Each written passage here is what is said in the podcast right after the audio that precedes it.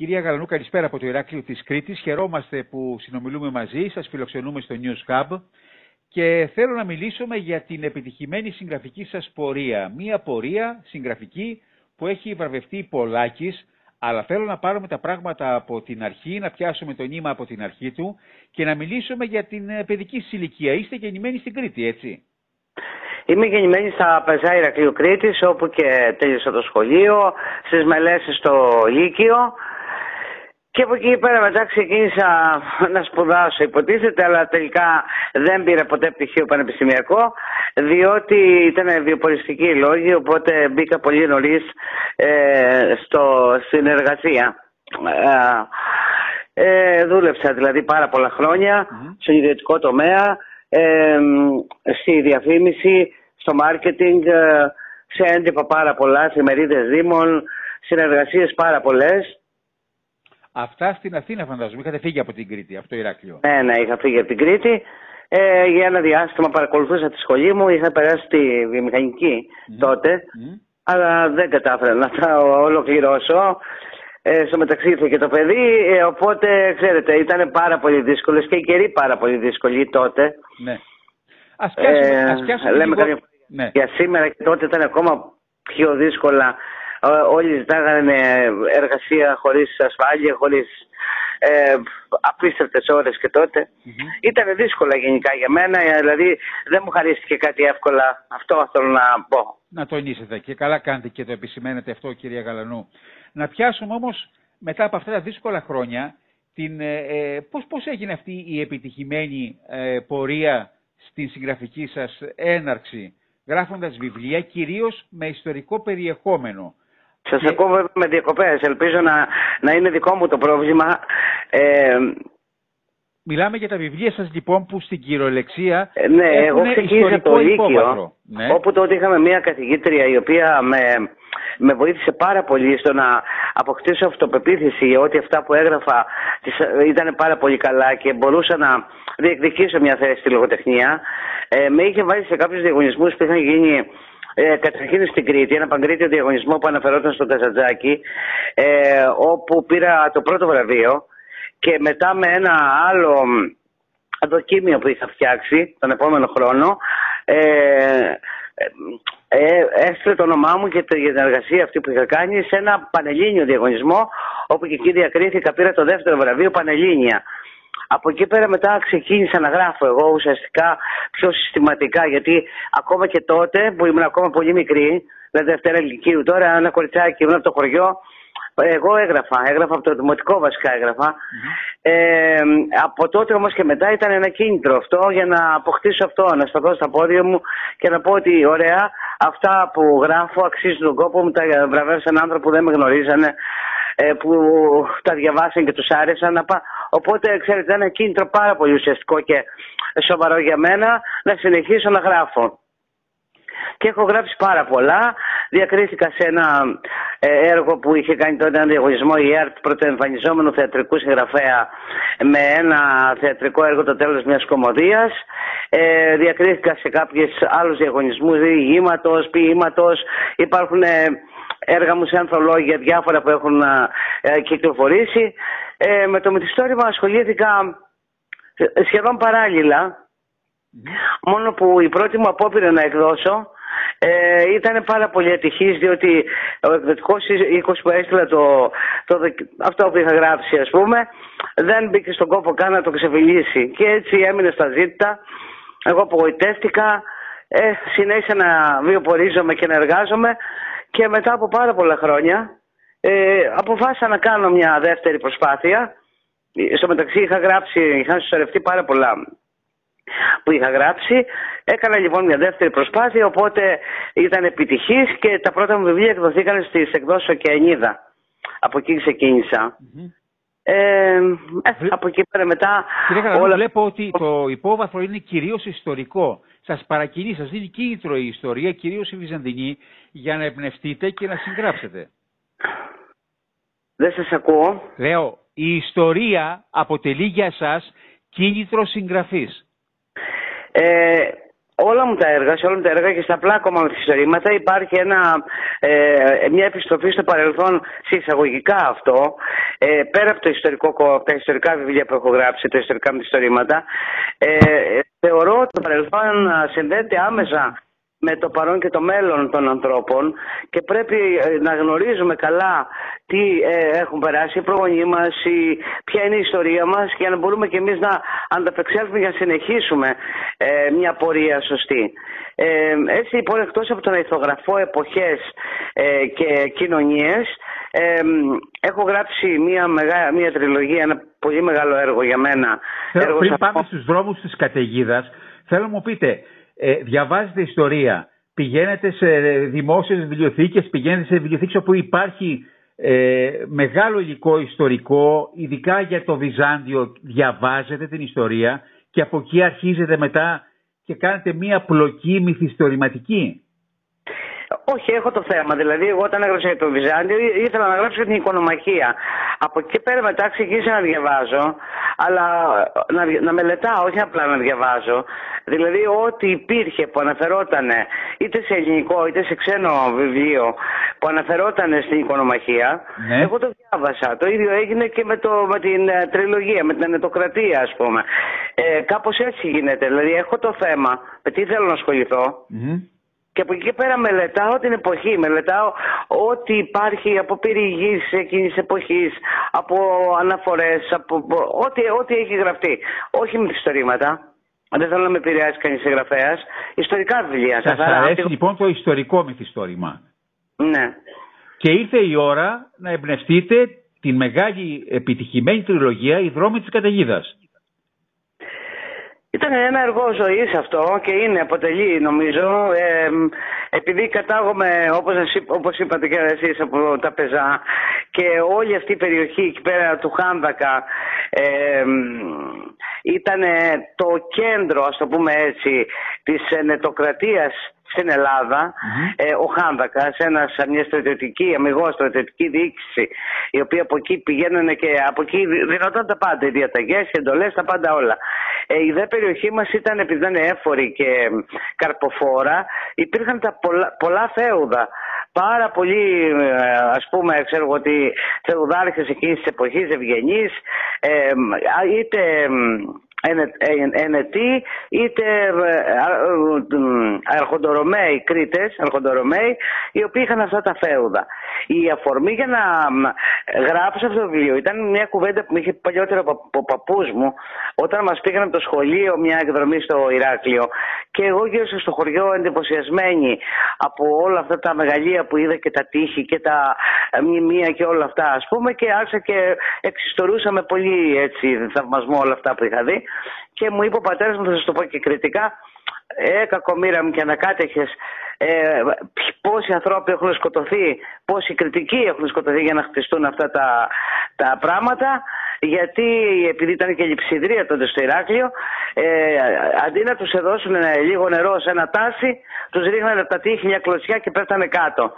Ε, άσα να τα βλέπω λίγο διαφορετικά αυτά μετά, τα μνημεία. Άρχισα να το ψάχνω το θέμα. Και Βικελέα πήγα και στο ιστορικό αρχείο των Χανίων πήγα και παντού πήγα. Βασικά μέχρι το Ινστιτούτο Βυζαντινών και Μεταβυζαντινών Σπουδών της Βενετίας έφτασα.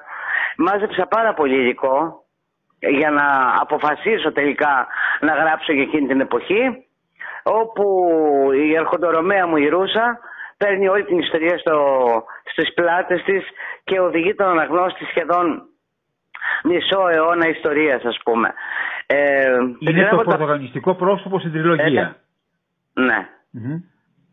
Υπο, ε, ναι, υπο, πέστε μου τρία βιβλία, τους τίτλους πέστε μου, γιατί το κοινό, οι αναγνώστες το υποδέχθηκαν με θερμότητα και είχαμε και επανωτές επανεκδόσεις πάρα πολλές επανεκδόσει. Το πρώτο βιβλίο βγήκε το 16 για να καταλάβετε και φέτο βγήκε ε, σε κασετίνα μετά από τόσα χρόνια η οποία έγιναν άρπαστη και ξανά και ξανά. Η, τα βιβλία είναι θυσία όπου αναφέρεται αμυγός στην Αντιτοκρατία στο Ηράκλειο, στο Χάνδακα. Το δεύτερο είναι η εκδίκηση που αναφέρεται στους πειρατές και τους κουρσάριου της Δυτικής Κρήτης, φα, Φαλάσσαρνα, Ελαφωνήσια, από εκεί, Γραμβούσα κλπ. Το και, και Βενετία, περιγράφεται η Βενετία και το τρίτο βιβλίο είναι η Εξηλαίωση όπου περιγράφονται οι Ιουδαίοι του Χάμβακα, αναφέρονται μάλλον, γίνονται αναφορές στους Ιουδαίους του Χάμβακα και στην πύλη του Δερματά α, στην Πανούκλα του 1692 ε, την, και μετά πάμε Ανδριανού Παλιαπάνω όπου ε, υπάρχει μια αναφορά στην Οθωμανική κυριαρχία η μισή Ελλάδα ήταν υπό τους Ενετούς και η άλλη μισή υπό τους Οθωμανούς. Ε, κάπως έτσι τελειώνει και το έργο. Δηλαδή γίνεται ένας Η, η ηρωίδα μου, όπως σας είπα, η Ρούσα, κάνει ένα κύκλο ζωής για να ε, καταλήξουμε πάλι από εκεί που ξεκινήσαμε. Κάνατε ε, ε, εμβρηθεί έρευνα ιστορική για την ενετοκρατία και το αποτέλεσμα ήταν αρκετά επιτυχημένο. Ωστόσο, στο σήμερα υπάρχει μια εξίσου σημαντική ιστορική δηλογία που φέρει τον, ε, τον τίτλο, ε, το πρώτο ε, βιβλίο που κυκλοφόρησε το 2022, το τίμημα της αλήθειας, λιμάνια ονείρων και άλλη θάλασσα εκεί. Πάλι με ιστορικό περιεχόμενο, έτσι, και θέλω να μου μιλήσετε γι' αυτό. Το όνομα, το, η ονομασία ονομάζεται το τίμα της αλήθειας, τα βιβλία είναι η Άλλη Θάλασσα εκεί και το δεύτερο βιβλίο είναι τα λιμάνια ονείρων, το οποίο βγήκε πριν κανένα μήνα, ενάμιση. Ναι. Λοιπόν, ε, είναι μια δημιουργία που αναφέρεται ε, σε 30 χρόνια Ελλάδας, από το 1950 μέχρι το 1980. Ε, γιατί διάλεξα αυτό το διάστημα. Ήταν ένα διάστημα που η Ελλάδα ε, ξυπνούσε σε εισαγωγικά πάντα μετά από μια μεγάλη και ταραχώδη περίοδο που είχε περάσει από τη, τους Βαλκανικούς, τον Πρώτο Παγκόσμιο, τον, τη Μικροσιατική καταστροφή, ε, το Δεύτερο Παγκόσμιο, την κατοχή και τον εμφύλιο. Δηλαδή υπήρχαν μια απανοτή περίοδος πολέμων και αναταραχής στην Ελλάδα και ξαφνικά από το 1950 και μετά σταματάνε όλα και η Ελλάδα αρχίζει σιγά σιγά να οι πόλεις τουλάχιστον οι μεγάλες να αστικοποιούνται, να υπάρχει ένα κίνημα αστιφιλίας, υπήρξε η μετανάστευση, υπήρξε η αλλαγή στα χωριά, ενώ τα χωριά, η, η αλλαγή στην νοοτροπία των κατοίκων των χωριών που ακόμα καπνίζανε από τις από τις ε, φωτιές που είχαν βάλει οι Γερμανοί φεύγοντας. Ε, με παρακίνησε η αλήθεια πρώτον αυτό το θέμα, δηλαδή ε, το πώς ήταν η Ελλάδα εκείνα τα χρόνια και ήθελα να το αναδείξω ε, και το δεύτερο ήταν ο ποιητής ο Νίκος ο Καβαδίας, ε, όπου στο πρώτο ειδικά βιβλίο γίνεται μια μεγάλη αναφορά ε, στο πρόσωπό του. Ένας ποιητής ο οποίος ε, αν ήταν ο, ο Θάνος ο Μικρούτσικος, ο Γιάννης Ισπανός και η Μαρίζα Κόχ να αναδείξουν το ποιητικό του έργο, θεωρώ ότι θα, θα έμενε στην αφάνεια. Ε, ένας καλός ποιητής, μεγάλος ποιητής για μένα, που ποιητής των θαλασσών και, του, και των ωκεανών. Ε, και καθότι εγώ έχω μια μεγάλη αδυναμία έτσι στη θάλασσα και σε ό,τι αφορά την ελευθερία που σου προσφέρει αυτή ε, η απεραντότητά της, η απεραντοσύνη της, ε, αποφάσισα να γράψω, ε, να ασχοληθώ με τον Καβαδία. Δηλαδή, ενώ από τη μια μεριά περιγράφω την Ελλάδα ε, μετά τον πολεμο από την άλλη είναι η άμφιση των γραμμάτων, του θεάτρου, της λογοτεχνίας, της ποίησης κλπ. Αυτό είναι έτσι ένα ολίγης, ας το πούμε έτσι, το θέμα των δύο βιβλίων. Μάλιστα. Τώρα υπάρχει φαντάζομαι μια πνευματική αγρανάπαυση, έτσι, προετοιμάζοντας το, το επόμενο βιβλίο που θα έχει επίσης ιστορικό περιεχόμενο, κυρία ε, Γαλανού. Ακούστε να σας πω, ήθελα, θέλω να γράψω ένα βιβλίο για την Κρήτη, αλλά να ξεφύγουμε λίγο από τις βεντέτες, από τους κοτομούς και από όλα αυτά, γιατί η Κρήτη δεν είναι αυτό. Η Κρήτη είναι πολιτισμός. Σωστά. Ε, η Κρήτη είναι άνθρωποι οι οποίοι έχουν αγωνιστεί και έχουν δώσει το αίμα της ψυχής τους για να βγάλουν μπροστά το νησί μας. Ε, υπάρχει, υπάρχει μουσική μας, υπάρχουν τα, ε, τα αρχαία μας, υπάρχουν πάρα πολλά πράγματα που έχουμε να αναδείξουμε. Και επειδή έχουμε μπει λίγο στο κύκλο αυτό τον άγριο που δεν μου αρέσει καθόλου εμένα, ε, δεν ξέρω αν θα τα καταφέρω πραγματικά. Ειλικρινά, αυτό έχω ξεκινήσει αυτό το βιβλίο πάρα πολύ καιρό. Ε, παλεύω η αλήθεια είναι, αλλά θέλω να το φτιάξω όπως θέλω εγώ. Ε, σε άλλη περίπτωση αυτή τη στιγμή τώρα ξεκουράζομαι να σας πω και την αλήθεια, γιατί μετά από όλη αυτή την εργόδη προσπάθεια, ε, χρειάζομαι να ξεκουραστώ, να αδειάσει λίγο το κεφάλι μου και να αποφασίσω τελικά τι θα, τι, με τι θα ασχοληθώ. Τι, ήταν αυτό που, τι είναι αυτό που τραβάει τους αναγνώστες και προτιμούν ε, την Άννα Γαλανού; Πώς, πώς το ερμηνεύετε αυτό; Έχω ένα μεγάλο κοινό χωρίς να κάνω και πολλές μεγάλες προσπάθειες. Δηλαδή, εννοώ, δεν είμαι και πολύ ενεργής στα ΜΜΕ, εγώ. Ε, θεωρώ ότι το βιβλίο πάει, είναι όπως τη σταγόνα που σιγά σιγά γεμίζει τον κουβα Δηλαδή, αν ο αναγνώστης μείνει ικανοποιημένος, θα το πει και στο διπλανό του και ο διπλανός στο διπλανό του και πάει έτσι. Θέλει υπομονή. Το καλό βιβλίο για να περάσει στον κόσμο χρειάζεται χρόνος. Ε, δεν είμαι διάτοντας αστέρας. Γράφω πάρα πολλά χρόνια και που ξέρω πολύ καλά τον αγώνα που έχω κάνει για να φτάσω στο σημείο που είμαι. Ε, θεωρώ ότι όσοι με διαβάζουν και με ακολουθούν είναι άνθρωποι οι οποίοι ε, ανακαλύπτουν την αλήθεια μου. Γιατί εγώ δεν γράφω στη μένα ούτε κάνω ξέρω εγώ, παρουσιάσεις ε, δημοσίων σχέσεων. Δεν με ενδιαφέρει αυτό. Θα παρουσιάσω το έργο μου. Ε, ταυτόχρονα επειδή είμαι και ένας άνθρωπος που διαβάζει, που μελετάει, τους δίνω και πάρα πολλά στοιχεία, τα μεταφέρω στα έργα μου και τους δίνω και πάρα πολλά στοιχεία με απλό τρόπο και μαθαίνουμε ταυτόχρονα και την ιστορία μας. Ξέρετε πόσοι μου έχουν πει γιατί, ε, για την ενετοκρατία που δεν γνωρίζαν πάρα πολλά πράγματα, πόσο απλά τα μάθανε, είτε για την οικονομαχία, είτε για την περιήγηση που έκανα στην Κωνσταντινούπολη και στα τείχη του, ε, στα αρχαία τείχη που σώζονται, ξέρω εγώ, το Θεοδοσίου και όλη αυτή την ιστορία, που η τουριστική οδηγία δυστυχώς δεν τα αναφέρουν. Ε, και πάρα πολλά άλλα πράγματα. Δηλαδή, σε θεωρώ σε κάθε βιβλίο μου δίνω πάρα πολλά, πολλά, πάρα πολλά στοιχεία ε, της εποχής που αναφέρομαι, ε, ούτως ώστε ο αναγνώστης να μπορεί να μαθαίνει ταυτόχρονα και την ιστορία της Ελλάδος. Αυτό ακριβώς θέλω να σας πω και εγώ. Ίσως το μυστικό, το μυστικό σας είναι ότι παρουσιάζετε την ιστορία με εκλαϊκευμένο προσεγγίσιμο τρόπο και αφορά τον μέσο αναγνώστη. Έτσι ακριβώς. Κυρία Γαλανού, έχετε κάνει τις παρουσιάσεις των βιβλίων στην Κρήτη, οι κριτικοί σας έχουν αγκαλιάσει, Όμως οι παρουσιάσεις έχουν γίνει με μεγάλη επιτυχία και ανταπόκριση από τους αναγνώστες και στην υπόλοιπη Ελλάδα. Κοινότυπη η επόμενη ερώτησή μου, αλλά τη θεωρώ υποχρεωτική. Τι διαβάζετε το διάστημα αυτό σε λογοτεχνικό επίπεδο, σε γενικό επίπεδο; Ε, να σας πω τώρα το τετριμένο ότι διαβάζω ξανά Καζαζάκη γιατί πραγματικά όταν το λέω με κοιτάζω παράξενο, το, το λέω πολύ συχνά. Κάθε φορά που τον διαβάζω ανακαλύπτω καινούργια ε, τώρα διαβάζω ξανά το αναφορά στον Γκρέκο. Ε, Πηγή έμπνευσης για εσά. Ε, ορίστε. Πηγή έμπνευσης αποτελεί. Ε, συγγνώμη, έχω, έχω διακοπές. Ναι, λέω ότι ο Καζαντζάκη για εσά αποτελεί πηγή έμπνευσης. Είναι αλήθεια, είναι αλήθεια αυτό και όχι μόνο αυτό. Κάθε φορά τον διαβάζω μου φαίνεται διαφορετικό το κείμενο. Δηλαδή ανακαλύπτω καινούργια πράγματα. Πέρα από τη γλώσσα η οποία είναι απίστευτα, ε, απίστευτα πρωτοποριακή για την εποχή που γραφτήκαν αυτά τα βιβλία και για τις ιδέες που αναπτύσσει, για τη φιλοσοφική του διάθεση, την οποία την περνάει πολύ απλά στον κόσμο. Ε, ανακαλύπτεις και ένα, την ψυχή, ανακαλύπτεις, κάνεις βουτιά μέσα σου. Δηλαδή, ανακαλύπτει τον ίδιο τον εαυτό. Αυτό είναι πολύ μεγάλο για μένα αυτό.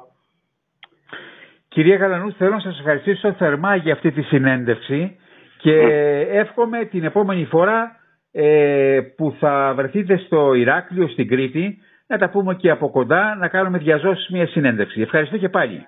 Καλά, σας ευχαριστώ πάρα πολύ. Να έχετε υγεία και καλές επιτυχίες ό,τι κάνετε.